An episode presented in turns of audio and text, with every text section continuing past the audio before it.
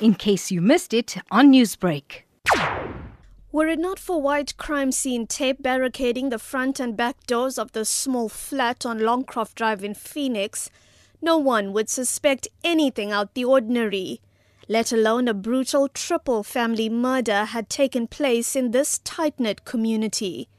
The complex is packed to capacity with families in close living conditions, even sharing walls.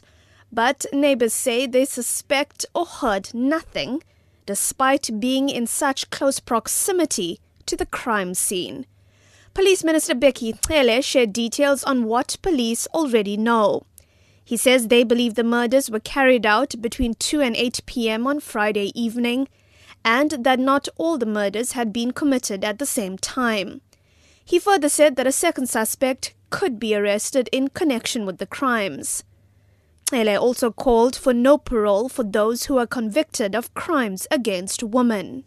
I think things like parole should be really cut off now when it comes to the women and children issues. There should be no parole. If you are given 25 years, stay 25 years there. If you are 40 and you are given uh, 30 years, you come back 70, you won't have the energy of harassing, sexual harassing, and doing that to the woman. We know that uh, there is no death sentence in South Africa. There are long sentences.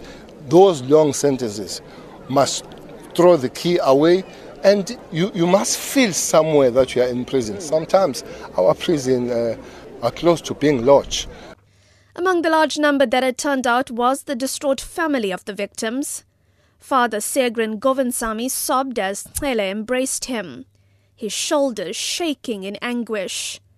Janelle Govindsamy's sister Annie Gyanaprasad describes her younger sister as loving and devoted to her children.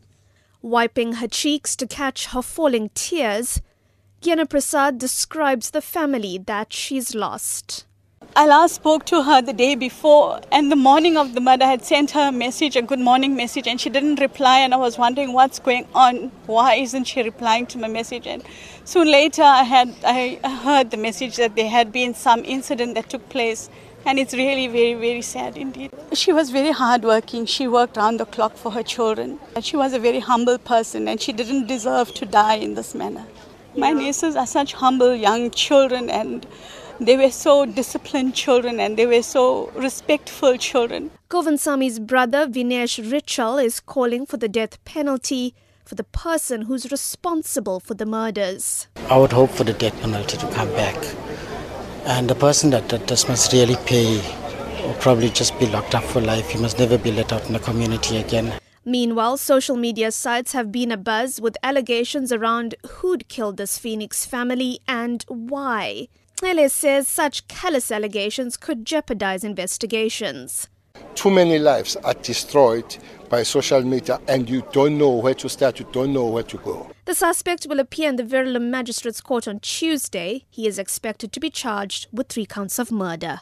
For the SABC, I'm Minoshni Pillay at Phoenix, north of Durban.